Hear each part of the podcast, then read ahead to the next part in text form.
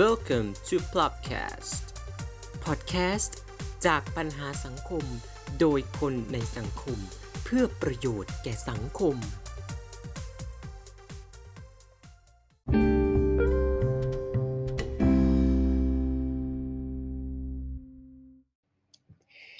สวัสดีครับ คุณผู้ฟังครับ กลับมาอีกแล้วครับ กับรายการของเราท็อล์กกบธนาคารเหมือน เช่นเคย episode ที่แล้วบอกไปแล้วนะฮะว่า หนักจริง ๆสำหรับ episode นี้ เพราะเป็นเรื่องที่ไม่คาดคิดว่าจะต้องมาพูด แต่สุดท้ายก็พูดพูดไปเถอะนะฮะ กับเรื่องของการอภิปรายไม่ไว้วางใจ ซึ่งมีหลายสื่อบอกว่า นี่จะเป็นการอภิปรายไว้วางใจครั้งสำคัญ เพราะเป็นครั้งสุดท้ายหรือเปล่าไม่รู้นะฮะแต่ว่า การกล่าวหาจำนวนรัฐมนตรีเอ่ยจำนวนผู้ที่ต้องอภิปรายเอ่ยก็ ไม่มากไม่น้อยทีเดียว ซึ่งรายละเอียดเนื้อหาสาระมันจะเป็นอย่างไรก็คงต้องไปพบกับแขกรับเชิญที่พร้อมสู้พร้อมเสี่ยงไปกับผมด้วยกันนะฮะ กับแม็กครับสวัสดีครับ เราจะรอดไปด้วยกันนะฮะ อย่างที่ได้กล่าวไว้เมื่อสักครู่ครับว่าเรามาพูดคุยกันถึงเรื่องของการอภิปรายไม่ไว้วางใจ เรื่องการเมืองอีกแล้ว เรื่องที่ดูจะไม่น่าเอามาพูด แต่สุดท้ายก็เอามาพูด ซึ่งเอาจริงๆนะครับการอภิปรายไม่ไว้วางใจในครั้งนี้ ก็คงจะเหมือนกับ ครั้งก่อนๆที่ผ่านมาจริง ๆ รัฐมนตรีที่ถูกอภิปรายไม่ไว้วางใจบางท่านก็เดิมๆทั้งนั้นอย่างนายกรองนายก บางท่านก็มีเพิ่มเข้ามา อย่างนี้เป็นต้นนะครับเรื่องที่นำมาอภิปราย บางเรื่องต้องยอมรับว่ามีเรื่องเดิมด้วย และมีเรื่องใหม่ ๆ ที่อาจจะทำให้ เกิดเป็นกระแสเป็น viral ขึ้นมาอย่างเรื่อง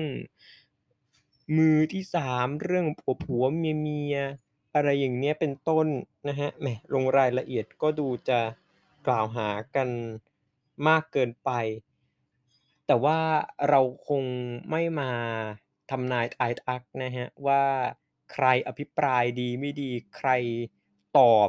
การอภิปรายได้ดีไม่ดีแล้วใครจะ หลุดจากตำแหน่งหลังมีการอภิปรายไม่ไว้วางใจ เอาจริงๆครับแม็กครับการที่มีการอภิปรายไม่ไว้วางใจเกิดขึ้นเนี่ยมันมีข้อดีข้อเสียยังไงบ้างอะครับสำหรับการเมืองบ้านเรา อาจจะไม่ใช่การเมืองบ้านเราก็ได้ครับการเมืองแทบทุกที่เลย เพราะว่ามันก็จะมีคนออกมาบอกว่า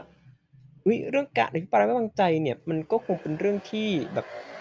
discredit กันอีกแล้ว หรือว่าเอาเรื่องโกหกเรื่องเท็จมาพูด บางส่วนก็บอกว่าเอามันก็เป็นเรื่องที่ดีนี่ ได้รู้ว่าใครบริหารไม่ดีมีช่องว่างช่องโหว่เกิดขึ้นอะไรอย่างเงี้ยครับพอจะมีแบบข้อมูลหรือว่าอะไรใดๆไหมครับเกี่ยวกับข้อดีข้อเสีย? ส่วนส่วนตัวอันนี้แบบส่วนตัวเลยนะคิดว่ามันก็เป็นเรื่องที่ดีนะครับอย่างที่พักพูดเลยคือเหมือนแบบเราทำให้ทำให้เราอะมีโอกาสได้มันเป็นพื้นที่ที่ทำให้สร้างโอกาสให้ให้ประชาชนอะให้พวกเราอะเห็นว่า เออมันมันเป็นพื้นที่ที่เปิดโอกาสให้ ให้เราเห็นว่า เออ นักการเมืองอะหรือคนที่ทำงานฝ่ายบริหารอย่างรัฐบาลอย่างเงี้ยเขามีข้อผิดพลาดอะไรบ้างในการบริหาร หรือว่ามีเรื่องที่เป็นเรื่องที่ คนอย่างเราอะไม่ได้มีไม่ได้เห็น ไม่ได้ ไม่ได้เห็นข้อผิดพลาดของเขา เพราะว่าเพราะว่า1คือเราเป็นคนธรรมดาทั่วไปที่ที่ทำใช้ชีวิตอยู่ปกติ แต่ว่านักการเมืองอย่างฝ่ายค้านอย่างเงี้ยเขาหน้าหน้าที่เขาคือการสอดส่องดูแลการทำงานของรัฐบาลใช่ปล่าเพื่อที่ม จะตกแก่ประชาชนอย่างเงี้ยเราว่านั่นเป็นสิ่งที่มันเป็นพื้นที่ทางการเมืองที่เอ่อที่แสดงถึงความ เอ่อ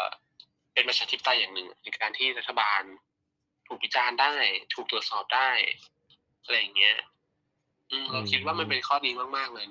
ของการอภิปรายไม่ไว้วางใจก็คือการที่มันเป็นมันแสดงถึงความเป็นชาเป็นเป็นประชาธิปไตยอย่าง อย่างแน่นอนอะอย่างหนึ่งอะที่มันชัดเจนมากๆ แต่ว่า สุดท้ายแล้วในบ้านเราเนี่ย มันจะเป็นรูปแบบยังไงในปัจจุบันอะเราก็คิดว่า อย่างน้อยมันมีมันก็เป็นเรื่องที่ดีอย่างหนึ่งอะไรอย่างเงี้ย อืมอาโดยรวมก็มีแต่เรื่องดีๆ มีแต่ข้อดีทั้งนั้นเลยอะนะครับเกี่ยวกับการไม่ไว้วางใจมันจะมีข้อเสียก็ได้แต่แบบเราอาจจะไม่ได้เมนชันหรืออาจจะมองไม่เห็นในตอนนี้ อะไรอย่างเงี้ย อืม บางทีก็อาจจะไม่เกี่ยวกันก็ได้ ใช่ไหมครับ?แบบอย่างเรื่อง เอาเรื่องเท็จ เอาเรื่องไม่จริง ใส่ร้ายเสียดสี ก็ให้คนที่เขาพูดอย่างนั้นออกไป อภิปรายอย่างนั้นออกไปไปแก้กันเอาเอง คงจะต้องเป็นอย่างนั้นนะครับทีนี้เนี่ยครับการอภิปรายไม่ไว้วางใจที่ผ่านๆมาเรื่องผลการลงมติ ก็คงเป็นในรูปแบบเดิมๆ ส่วนครั้งนี้ จะเป็นในรูปแบบเดิมหรือเปล่าที่รอดกันหมด ก็ไม่อาจทราบได้จริง ๆ นะครับมีข่าวออกมาอีกเหมือนกันว่า ประชาชนคนทั่วไปก็สามารถโหวตสามารถลงมติการอภิปรายไม่ไว้วางใจได้เหมือนกัน แต่ว่า เรื่องของการไม่ไว้วางใจเนี่ยครับถ้าเกิดสมมติผลการลงมติออกมา มีรัฐมนตรีบางคนถูกไม่ไว้วางใจขึ้นจริงๆ ตัวคนที่ไม่ได้รับการไว้วางใจจากสภาเนี่ยครับจะเกิดสิ่งที่เรียกว่าการแสดง Spirit ด้วยการลาออกไปเองหรือเปล่า?หรือว่า ต่อให้ผลจะออกมาเป็นยังไง จะไว้วางใจ จะไม่ไว้วางใจ ก็ มันก็ไม่ได้เป็นตัวชี้วัดนี่ ต้องถึงขั้นฟ้องร้องเลยดีกว่า ถึงขั้นให้ศาลตัดสินเลยดีกว่า มัน มัน มัน มันจะเกิดสิ่งที่เรียกว่าการแสดง Spirit ขึ้นไหมครับไหมครับกับวงการการเมืองบ้านเรา?เรา เราไม่แน่ใจว่ากระบวนการทางการเมืองมันเป็นยังไงนะแต่แบบคิดว่าสำหรับรัฐบาลเนี้ยคำว่า Spirit มันมันไม่มีอยู่แล้วคือคือแค่เห็นการอภิปรายก็รู้ว่าเขาไม่ได้ไม่ได้มีคือเขาคิดว่างานทำงานของเขามันเป็นสิ่งที่โอเคแล้วอะคิดว่าอย่างเขาคิดอย่างงั้นนะแล้วแล้วขนาดการทักท้วงการบริหารที่ โอเคแน่นอนว่าเขาก็ต้องปกป้องตัวเองแหละแต่แบบ รื่องพวกนี้มันเป็นเรื่องที่ แค่ดูกับบริบรรยากาศการอภิปรายเนี่ยบรรยากาศที่ ไม่ว่าจะรัฐมนตรีไม่อยู่ฟังการอภิปรายหรือว่าการตอบกลับแบบที่มันเรียกว่ายังไงดีมันไม่น่าฟังอะมัน อาจจะแบบมันย้ไร้อนย้อนเรื่องเก่าๆเรื่องวานๆที่มันมันมันไม่ได้เกี่ยวกับญัตติหรือเปล่าครับ?หรือว่าใส่สีตีไข่มากเกินไปอันนี้ก็ไม่แน่ใจเหมือนกัน แทบจะทุกครั้งที่เราเห็นการอภิปรายมันจะมีรัฐมนตรีตอบ เช่นแบบอ่าอย่างครั้งนี้ก็รัฐมนตรีที่ คือรู้สึกว่า แค่ดูจากแนวการตอบอย่างงั้นรู้สึกว่าคำว่า Spirit สำหรับเขามันมันมันไม่ มันไม่มี เพราะว่าเขาไม่ได้มองว่าตัวเองตัวเองผิดในการบริหารอะอย่างงั้นนะเออ เราคิดว่าถึงแม้ว่า เราไม่รู้ว่ากระบวนการทางการเมืองเป็นยังไง ไม่รู้ว่าเขาต้องลาออกหรือว่าต้องอะไรสักอย่างแต่แบบ เราคิดว่าถ้าถามเรื่อง Spirit ว่าเราว่าเขาไม่ได้มีขนาดนั้นเพราะเขาไม่ได้คิดว่าตัวเองทำผิดอะไรอย่างเงี้ย อืมๆครับซึ่งถ้าเกิดสภาลงมติไม่วางใจจริง ๆ ถ้าเกิดเป็นแม็กซ์อย่างเงี้ยครับจะลาออกไหมครับ?อันนี้คำถามเด็ดมากเลย ไม่มีในสคริปต์ด้วยนะครับก็ต้องลาออกดิมันคือเสียง จากผู้แทนประชาชนน่ะที่ผ่านการเลือกตั้งมาอาแล้วเราเป็นใครอะทำไมถึงจะไม่ลาออก?อืมก็ถือว่าแสดงความรับผิดชอบใช่ไหมครับ?ไม่ได้รับการไว้วางใจอีกแล้ว ช่องโหว่ได้รับการยอมรับจริงว่ามันมีข้อผิดพลาดมีอะก็แสดง Spirit อะไรใด ๆ กันก็ว่าไป ซึ่งถ้าเกิด การเมืองบ้านเราเป็นอย่างงี้ขึ้นจริง ๆ ไม่ต้องรออภิปรายไม่วางใจก็ได้นะครับ อือฮึ ลาออกก็ ก็คงเป็นเรื่องที่ดีเหมือน กัน เพราะว่ายิ่งอยู่นานมันอาจจะเกิดช่องโหว่ เกิดข้อผิดพลาดมากขึ้นก็เป็นได้นะครับ